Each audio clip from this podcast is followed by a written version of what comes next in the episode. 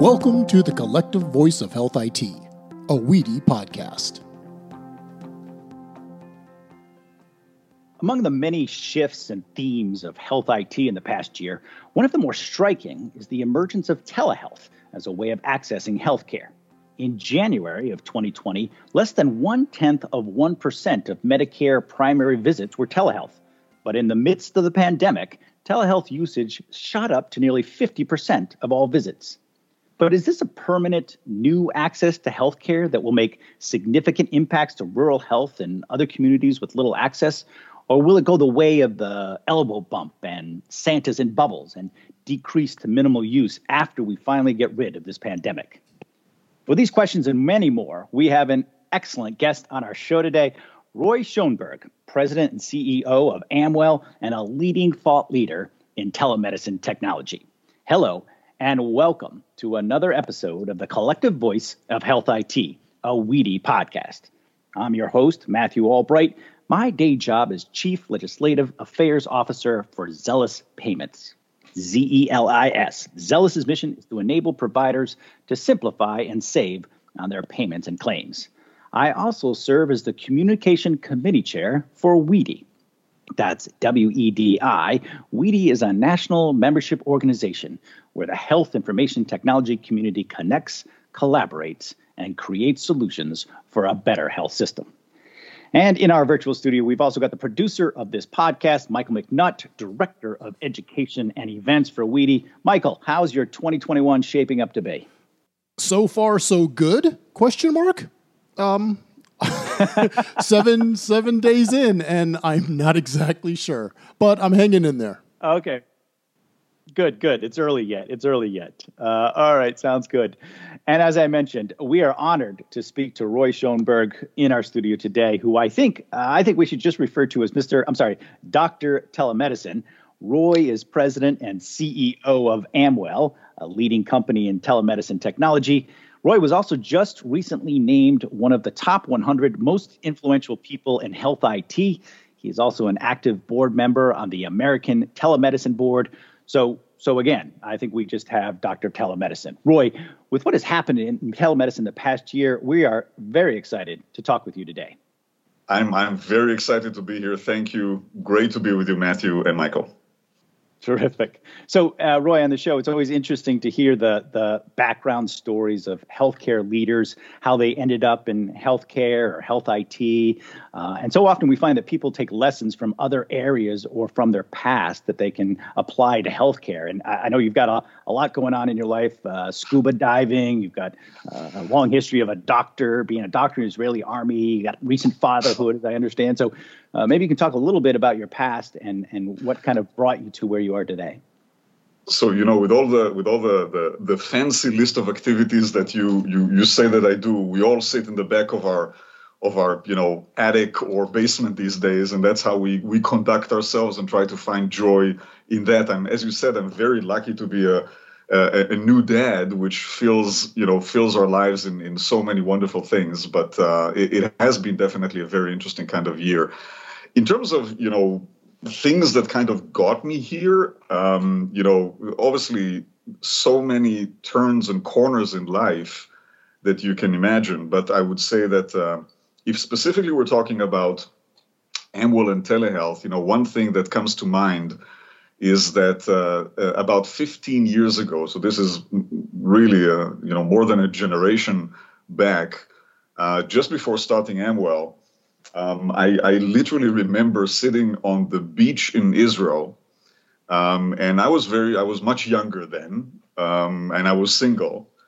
And uh, as as most single people did then, you use uh, dating sites. That's how you you know you you find people.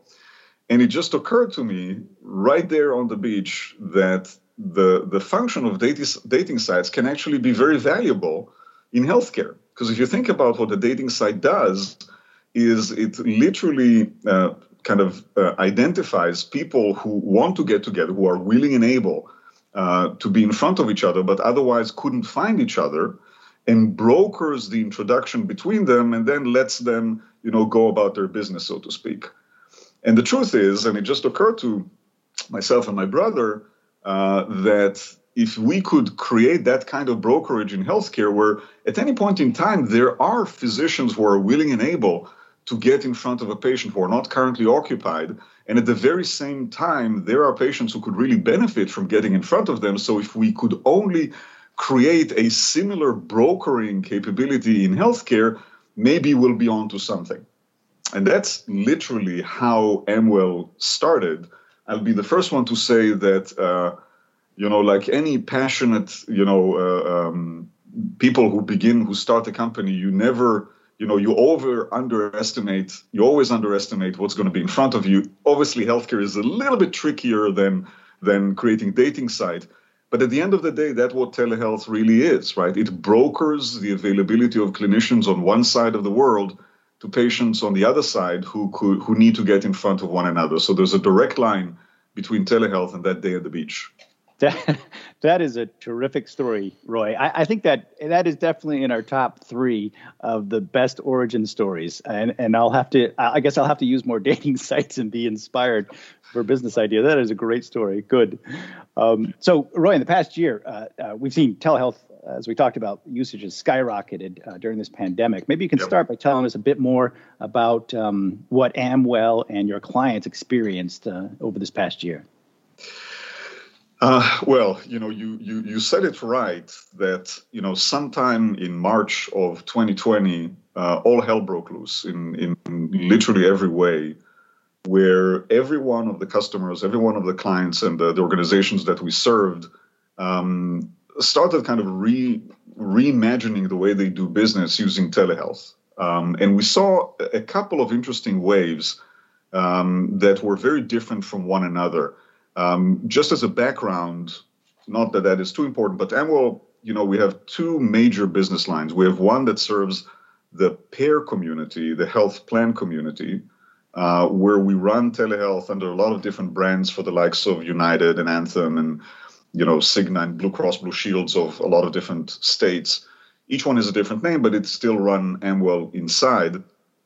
And those services are available to you know to members of those health plans. The other, um, the other part of our operation is actually serving, serving the delivery side of healthcare, where we work with a lot of large health systems, delivery networks, and hospitals, allowing their clinicians to utilize telehealth with their own patients. Both of these have risen very, very dramatically during during those months. As you can imagine, everything was shut down. Hospitals were were not doing anything that was not urgent uh, and we're trying to kind of uh, focus on on COVID. Um, physician offices were closed, PCP offices were closed, urgent care centers were closed, retail clinics were closed. Nobody wanted to be in any kind of a healthcare facility because that's where you're going to catch COVID, or that was the notion at the time. So everybody was at a standstill, and we saw both the payers as well as the health systems trying to, you know, trying to do anything that they could do through through telehealth. But the waves that we saw, the two waves that we saw, were very different. Um, it's March and April and May, we saw in a, a skyrocketing volume of Americans who were in their homes, um, who literally had no other place to go, um, and utilized telehealth in order to, to get to the physicians that they need uh, because there was no other option.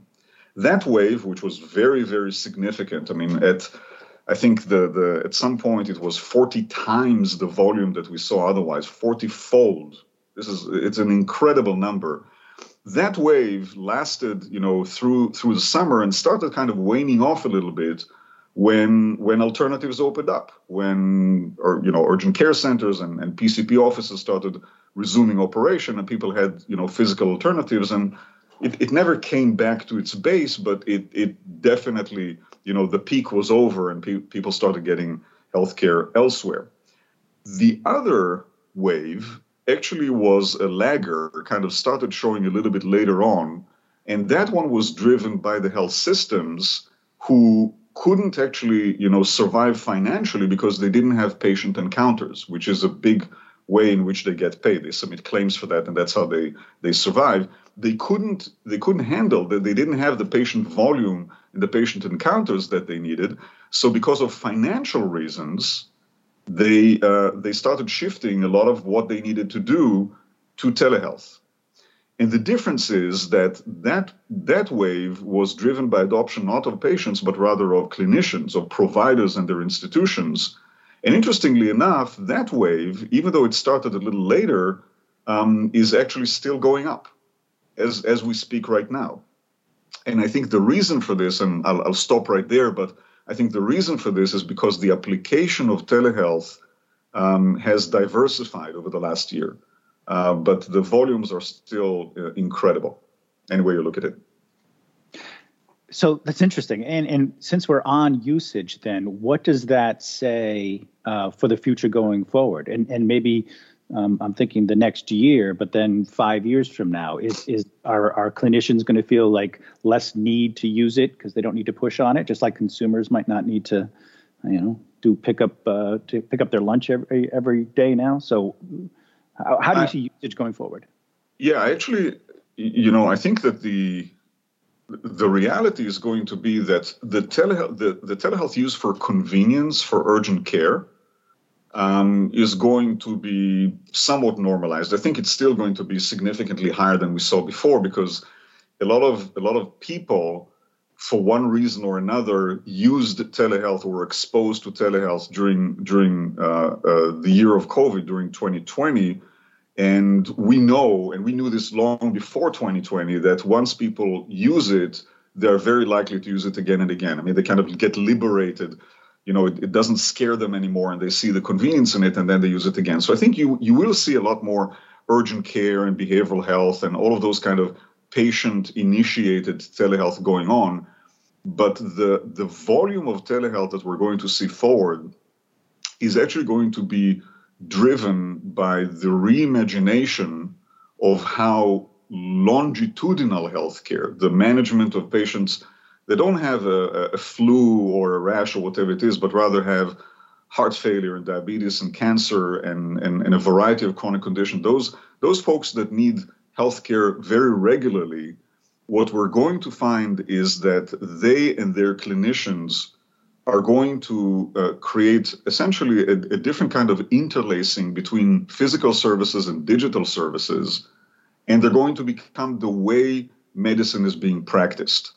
Um, I know that this sounds, you know, maybe a little bit kind of jumping ahead, but I think that when you when you think about the way that you treat, for example, a cancer patient, which unfortunately is, you know, major, major, you know, prevalence, uh, you know, in, in any country the, the challenge of managing and, and supporting a cancer patient is is multidisciplinary. It is not only the you know the chemotherapy and the radiotherapy. It, it's it's behavioral health, it's nutrition, it's pain management. It's a variety of other disciplines, and the the vast majority of time that a cancer patient you know uh, is fighting their condition is at home, is not in the hospital. Um, we now have the ability to reimagine how we surround those patients with all of these knowledge, all of these disciplines, in order to give them a better chance of fighting that condition if we can really be next to them where they spend most of their time. So, this is just an example of how the incorporation of telehealth into the standards of practice of medicine can change fairly dramatically survival rates. And this is the part that I think we, you know, some of our you know the crazy aficionados of telehealth the present company included were talking about a couple of years ago and everybody thought we were crazy. The reality that we're we're you know we're watching right now is that that has become a very very important part of the conversation of how both health systems and payers and and you know um, uh, federal programs are looking at telehealth. This isn't anymore the video dialer. It's a way to reimagine how we surround patients that, that's interesting because it, it ties in, of course, to to other things we've talked on the show. The idea of value-based healthcare, right? Quality-based healthcare, where where, where the where the providers are going to start to get paid based on how healthy their patients are, and not just that they fix something that was broken. Uh, that's what it sounds like headed towards, right? Yeah, I think. Look, first of all, the the uh, value-based payment opens up the door for clinicians to be entrepreneurs right? They they have the they have the right to really try and think about what is the best way for them to manage that patient so that that patient gets better, so that you know, of course, they're going to they're going to be reimbursed or or paid uh, for helping in the well-being of that patient. That means that it opens the door for them to utilize technology. It means that they can use not only synchronous telehealth, you know, of interacting with the patient through technology, but a whole world of tools and sensors and RPM and, and others that can help them understand when that patient does require care and appropriate what kind of care the patient gets at any point in time. So there's no question that the transition to value-based care is going to have a, you know is going to add fuel to the fire to the incorporation of these technologies. Yes, very good. I want to switch for a bit and um, go back to some of the statistics. And another statistics we saw in the usage of telemedicine was that uh, it, it, expanded considerably in the urban areas, really areas that already had substantial access to, to health care. Uh, and like you said, there were reasons for that because um, people couldn't leave their homes, their hospitals weren't doing elective uh, surgery, they couldn't even go to primary care. Uh, but we saw less of an expanse, uh, certainly uh, an expansion in usage, but less so in the rural area. And, and like you say, some of the prophets of telemedicine say this is something that will help areas and communities, not just rural, but any area that has problems with um, healthcare access. Um, do you have any uh, viewpoint on on what happened over the last year with that, and maybe what obstacles uh, are in front of us in order to better utilize telemedicine and these kind of tools to to to increase access to healthcare? You know, I think the uh, you know, I, I I can talk for an hour just about this topic. I think that the observation, the observation that you mentioned is fascinating. You know, I don't think that I know the answer to that, but there may be something to the fact that in rural areas, healthcare tends to be significantly more personal. In large metropolitan areas, you have so many choices that if you throw yet another choice like digital access to healthcare, people are more willing to take advantage of it because, you know, relationships are a little bit more cynical in large metropolitan areas than they are in in rural communities where the you know the local healthcare provider whether it's a person that you know or have a relationship with or whether it's a facility you know that you're familiar and going to regularly um, these relationships tend to be stronger than in in, uh, in in large metropolitan areas where also the population tends to be more mobile so they develop less relationship with local physical facilities and they're willing to embrace technology more. Um, but um, and I, I don't know that that is the answer. And you know, one thing that that we we all know is that the the notion of access has dramatic implication on uh, on outcomes. The one thing that I would say, which I think is, you know, I, am not telling anybody anything new. That of course, if you can deliver healthcare through technology and the internet reaches further than than physical healthcare facilities, you are improving access. But I think the part that is really getting interesting is that our understanding of changing availability of healthcare is now taking yet another step forward beyond that. And what I mean by that is really taking a step back and looking at telehealth technologies not only as a way for people to tap into a clinician to get a Z-Pak, but rather as an infrastructure for the redistribution of healthcare altogether.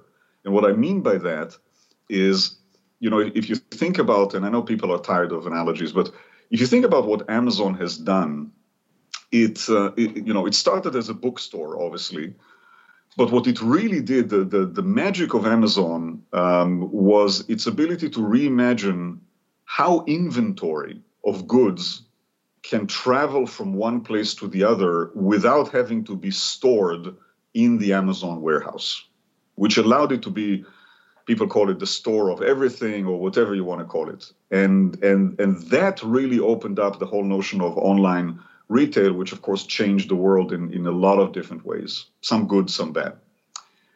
There is a you know there is a point in making the same analogy to what telehealth is going to do for healthcare because if we can imagine for example knowledge i'm not talking about availability of a primary or urgent care physician but rather knowledge of healthcare traveling through this technology, not even necessarily to the hands of patients, but rather to the hand between clinicians, such that, for example, um, you know, uh, clinicians from Dana Farber, who is, you know, a great cancer institute in, in Boston, who are very versed at the very latest things you can do for fairly complex leukemias, uh, you know, and, and, and the therapy for them.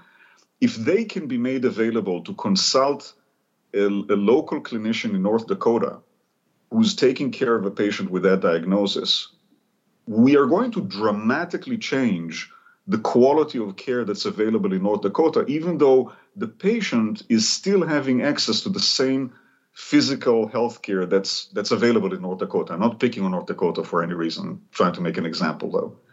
So there are opportunities for us, and, and maybe just another one example, which I think is critical and became a reality during COVID, where you know we learned that there were areas around the country that were incredibly overwhelmed with COVID, and healthcare facilities that had suddenly you know so many patients that needed you know to be on a, on a, on a, on a ventilator on a respirator and it takes you know a certain skill to know how to to manage a patient that is intubated. And telehealth allowed clinicians from other side of the country, from the other side of the country that were versed in how to manage those patients to essentially be uh, load balanced, to be redistributed through this technology to help the local clinicians on the other side of the country that was overwhelmed on caring for that patient. And that is not something that was done, you know, that is going to continue on a regular basis, but the notion that we can use this technology to pool together to take resources of healthcare, whether they're you know actual appointments or whether they're the knowledge or consultancy or care coordination, and make them available across the country, no matter where the patient shows up. That's a whole other view of changing access. Um, it's a little bit more like you know along the line of FEMA or other kind of federal infrastructures that allow you to you know, move help from one side of the country to the other, it actually falls in line with that, you know, uh, with that structure uh, just the same. So I think access is going to change uh, because of telehealth, but in ways that are much, much deeper than just the availability to allow someone to get quickly in front of a clinician. I think that's an excellent insight, uh, Roy. It's something we so so that doesn't come into the conversation of telehealth very often, but the idea of providers having access to other providers and their knowledge. Terrific. Thank you. And when we come back, we're going to continue our discussion with Roy Schoenberg, President and CEO of Amwell. I'm going to ask him if he's got any advice for healthcare organizations that may not have a well built out virtual care strategy yet. For now, let's take a quick break and hear from our producer, Michael McNutt. WEDI invites all healthcare IT professionals to register for our first major educational offering of 2021 the Quest for Health Equity, February 23rd and 24th on Zoom. Thought leaders in the fields of health IT and public health convened for a two day forum addressing the value and importance of data interoperability in eliminating health disparities in the country. For our keynote presentations, we're excited to welcome two of the nation's most influential healthcare leaders and health equity advocates, Dr. Georges Benjamin, Executive Director of the American Public Health Association, and George Halvorson, Chair and CEO of the Institute for Intergroup Understanding. This meaningful and valuable event features speakers from CMS, Siren, the Gravity Project, Harvard Medical School, AHA, and more. Review our full agenda and register at wedi.org. Enter the code PODCAST to receive 20% off your registration fee. Sign up today for the Quest for Health Equity, February 23rd and 24th.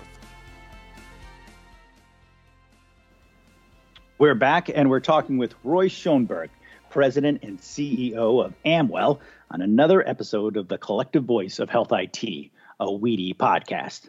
So, Roy, I guess I'll pick up with the question I, I, I teased at the uh, break there. Uh, what do you have any strategies or advice? Maybe advice before you even get to the strategies for uh, healthcare organizations that don't have a strategy uh, in hand yet for virtual care?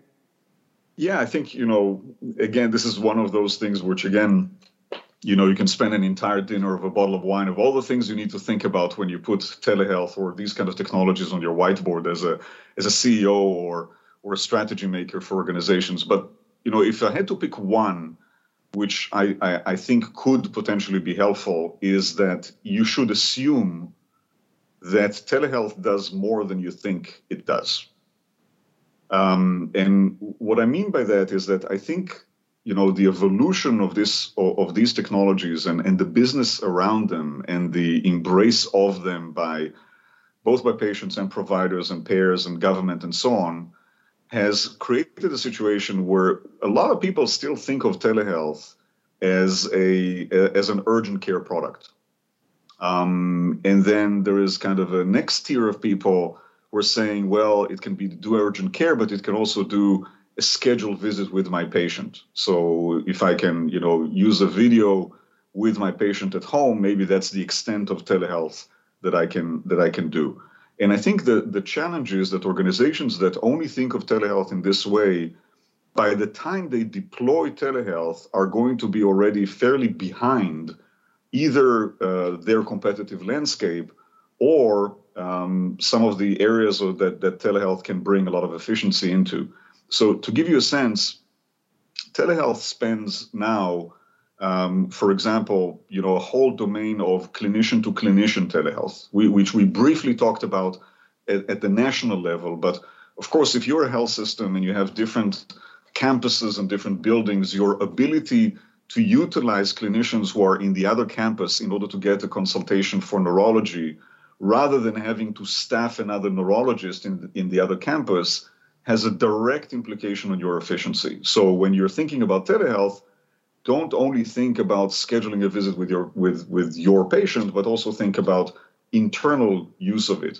And then it goes deeper and deeper. When you think about uh, the growing world of of of uh, the conjunction of telehealth with sensors at home, um, there are now more and more mature products that allow you as a health system to uh, send the patient home with a package of sensors and telehealth that allow you to continue and surveil on those patients during that period where readmissions are likely and, of course, very, very uh, expensive to all involved, so that you can really reimagine um, how you can continue to be in the life of that patient and check up on them during that very, very sensitive time. Now, of course, what that means is that you can change the when factor or, or, what is the length of stay that you need to keep a patient in the hospital if you know that when you discharge them, your, your nursing staff can continue to check up on them every four hours to make sure that they're okay. You would likely let them go home a day or two sooner if that is the case. So these are, you know, these are just examples of areas that telehealth is fast and furious going into. If you are in the lucky position where you are developing your telehealth strategy, you have the opportunity to really think about how you build telehealth as an operating system for your institution rather than patch by patch by patch. Let's buy something that does urgent care and let's buy something that does a scheduled visit and, and be done with it. Think about it significantly more comprehensively and put together an operating system for digital interaction between all of the constituents in your organization, and you'll be better off.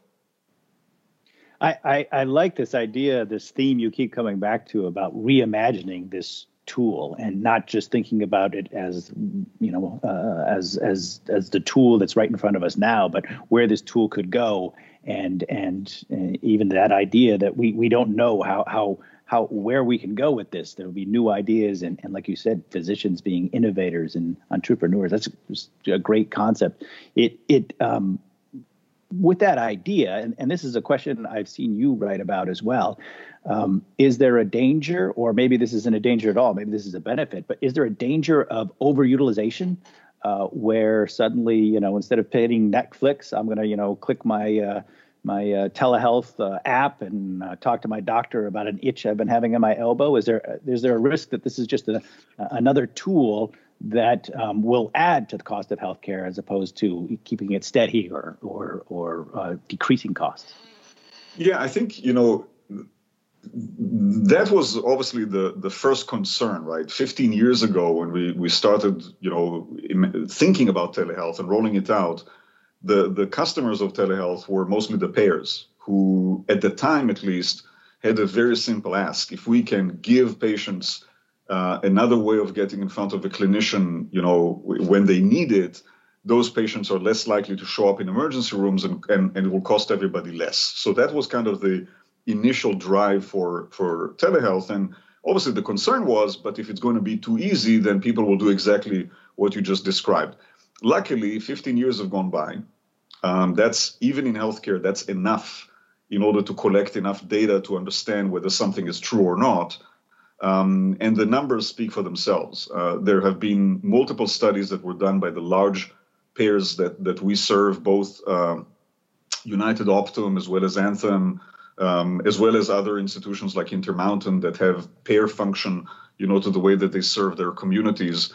Um, and interestingly enough, all of them came back with an exclamation mark around the cost saving uh, that they have seen when telehealth was rolled out.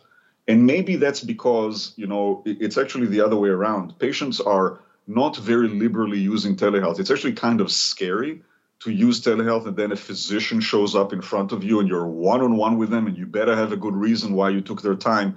Maybe that's something that's entrenched into our DNA, but we have not seen patients abuse telehealth at all. Uh, it's very, very rare that that's the case. Now, there are bad apples. I'll be the first one to say that that does happen. Uh, just like in online retail, you know, there is, if you do anything at large scale, they're going to be the people that will fake credit cards or forge credit cards or impersonate or do those kind of things or, you know, buy things and return them, you know, for spite. Um, but these are marginal. Uh, at the end of the day, we really have to think about telehealth as another conduit between patients and the healthcare system. And for the most part, the respect that patients have to the healthcare system resonates on telehealth just as it does in physical care. Right. Very good. I'm going to switch again here. And um, uh, I think what may have helped uh, the expansion of telehealth in the last uh, year has been the legislation, or maybe uh, the lack of legislation. In, in other words, um, under the last administration, a lot of the regulations were waived or there were exceptions. And at the state levels, governors gave orders and waived telehealth and kind of freed telehealth to uh, to to expand where it needed to go. Um, if you could um, stand in front of uh, the next administration or the next HHS secretary uh, for the coming year, w- what suggestions would you have about where legislation should be with regard to telehealth, either in terms of keeping or going back to some of the, the the, the, guardrails that were in place last year, or or what they need to to to inc- improve or add or, or uh, con- continue to take away. Yeah, I think you know. First of all, there's been there's been tremendous progress. You know, things like originating site and allowing the home to be a place of care, with the understanding that a lot of that is going to be through through technology. I think that these changes are, you know, the the genie coming out of the bottle or the, the the, the toothpaste out of the tube. I don't think that these are going back. We we do understand, and it is in our interest as a system to shift healthcare home as much as possible for two reasons. One is it's more cost effective, and two, as people, that's where we want to be. We do not want to be admitted. We do not want to live in a skilled nursing facility. We want to grow old surrounded by our fortress, which is our home. So I think these are these are here to stay. Um, and by the way, there's a lot of you know uh, downstream regulations that still need to be updated with the concept that the home is a valid point of care. Uh, but I think that's going to happen. That's inevitable. The part, if you if you gave me the one sentence in front of the next HHS secretary, um, or president, I think this is this is at that level. This is such a huge part of the GDP that it is in our national interest to do so. Uh, would be state licensure. Uh, there is no question that the economies of scale that come with the size and, and richness of this country are um, completely nullified by the fact that healthcare services, which, as I said, is the is the biggest part of the GDP, stop at the state line. Just like imagine the internet stopping at the state line. It is that antiquated. It is that wrong for us to look at it this way. Um, and you know, historically, there have been some initiatives, the licensure compact, and that didn't fly for a variety of different reasons. And you know, there are other initiatives in the nursing side of things which are a little bit more successful. But this is not going to come bottom up. This is not going to be an initiative of this state medical board or the other state medical board. It's definitely not going to be the initiative from the provider of a local area. Um, this has to come through top down leadership. Someone at that level, at the national level, has to say, we have incredible medicine available all around the country. And if we could allow it to travel, we will do right by Americans. And that has to be the calling card. I would even say a, a political, you know, something, a political slogan that you put on your flag as an elected official at every level to say the best way for us to modernize and improve the healthcare experience of Americans is to allow technology to take part, part in their healthcare and allow it to flow um, without interruption across the country. That would be, I ended up with one, more than one sentence, but that would be the sentence that I would use.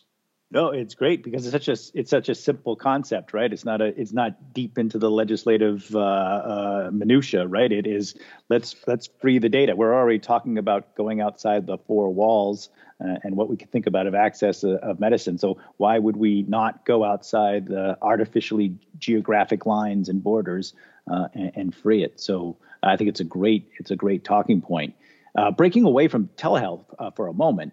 And just as someone who has been very active in watching uh, the United States healthcare uh, industry over the last couple of decades, um, any broader global thoughts or or any ideas of where you think the healthcare in general is headed, uh, especially after this pandemic's over?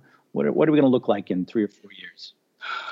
Well, um, well, three, three or four years is kind of a, you're making it harder to predict because we know that healthcare never fails to make things more complicated. You know, we just build a system like build a system like that.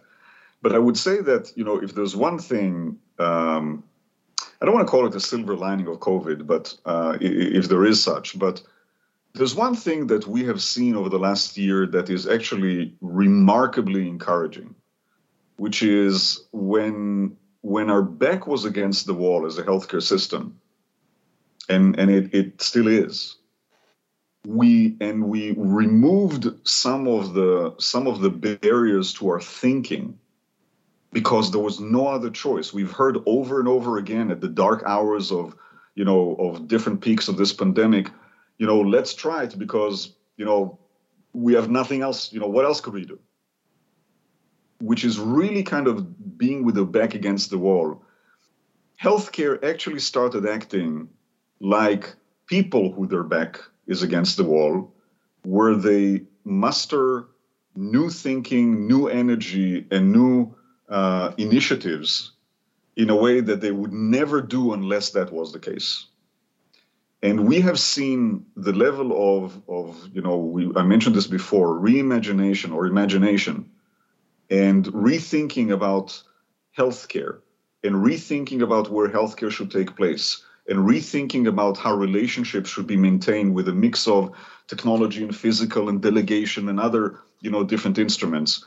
But the amount of innovation and embrace of new ways of doing the business of healthcare that happened in the last 9 months at least in my in my observation has exceeded what we've seen in the previous 20 years now, the question is, and there's no question that we're going to be better off with this. There's no question that this will dramatically improve the healthcare experience that we can expect as Americans. The only question that remains is are we going to use this as a springboard to make this part of the DNA of healthcare, which is notoriously um, conservative, and use this opportunity to allow us to become more, you know, the kind of people that says, but what if we could do this? But what if we can change that? But what if that you know constant is actually something that is more flexible and more variable? And I, I, think we have shown the industry that that can happen.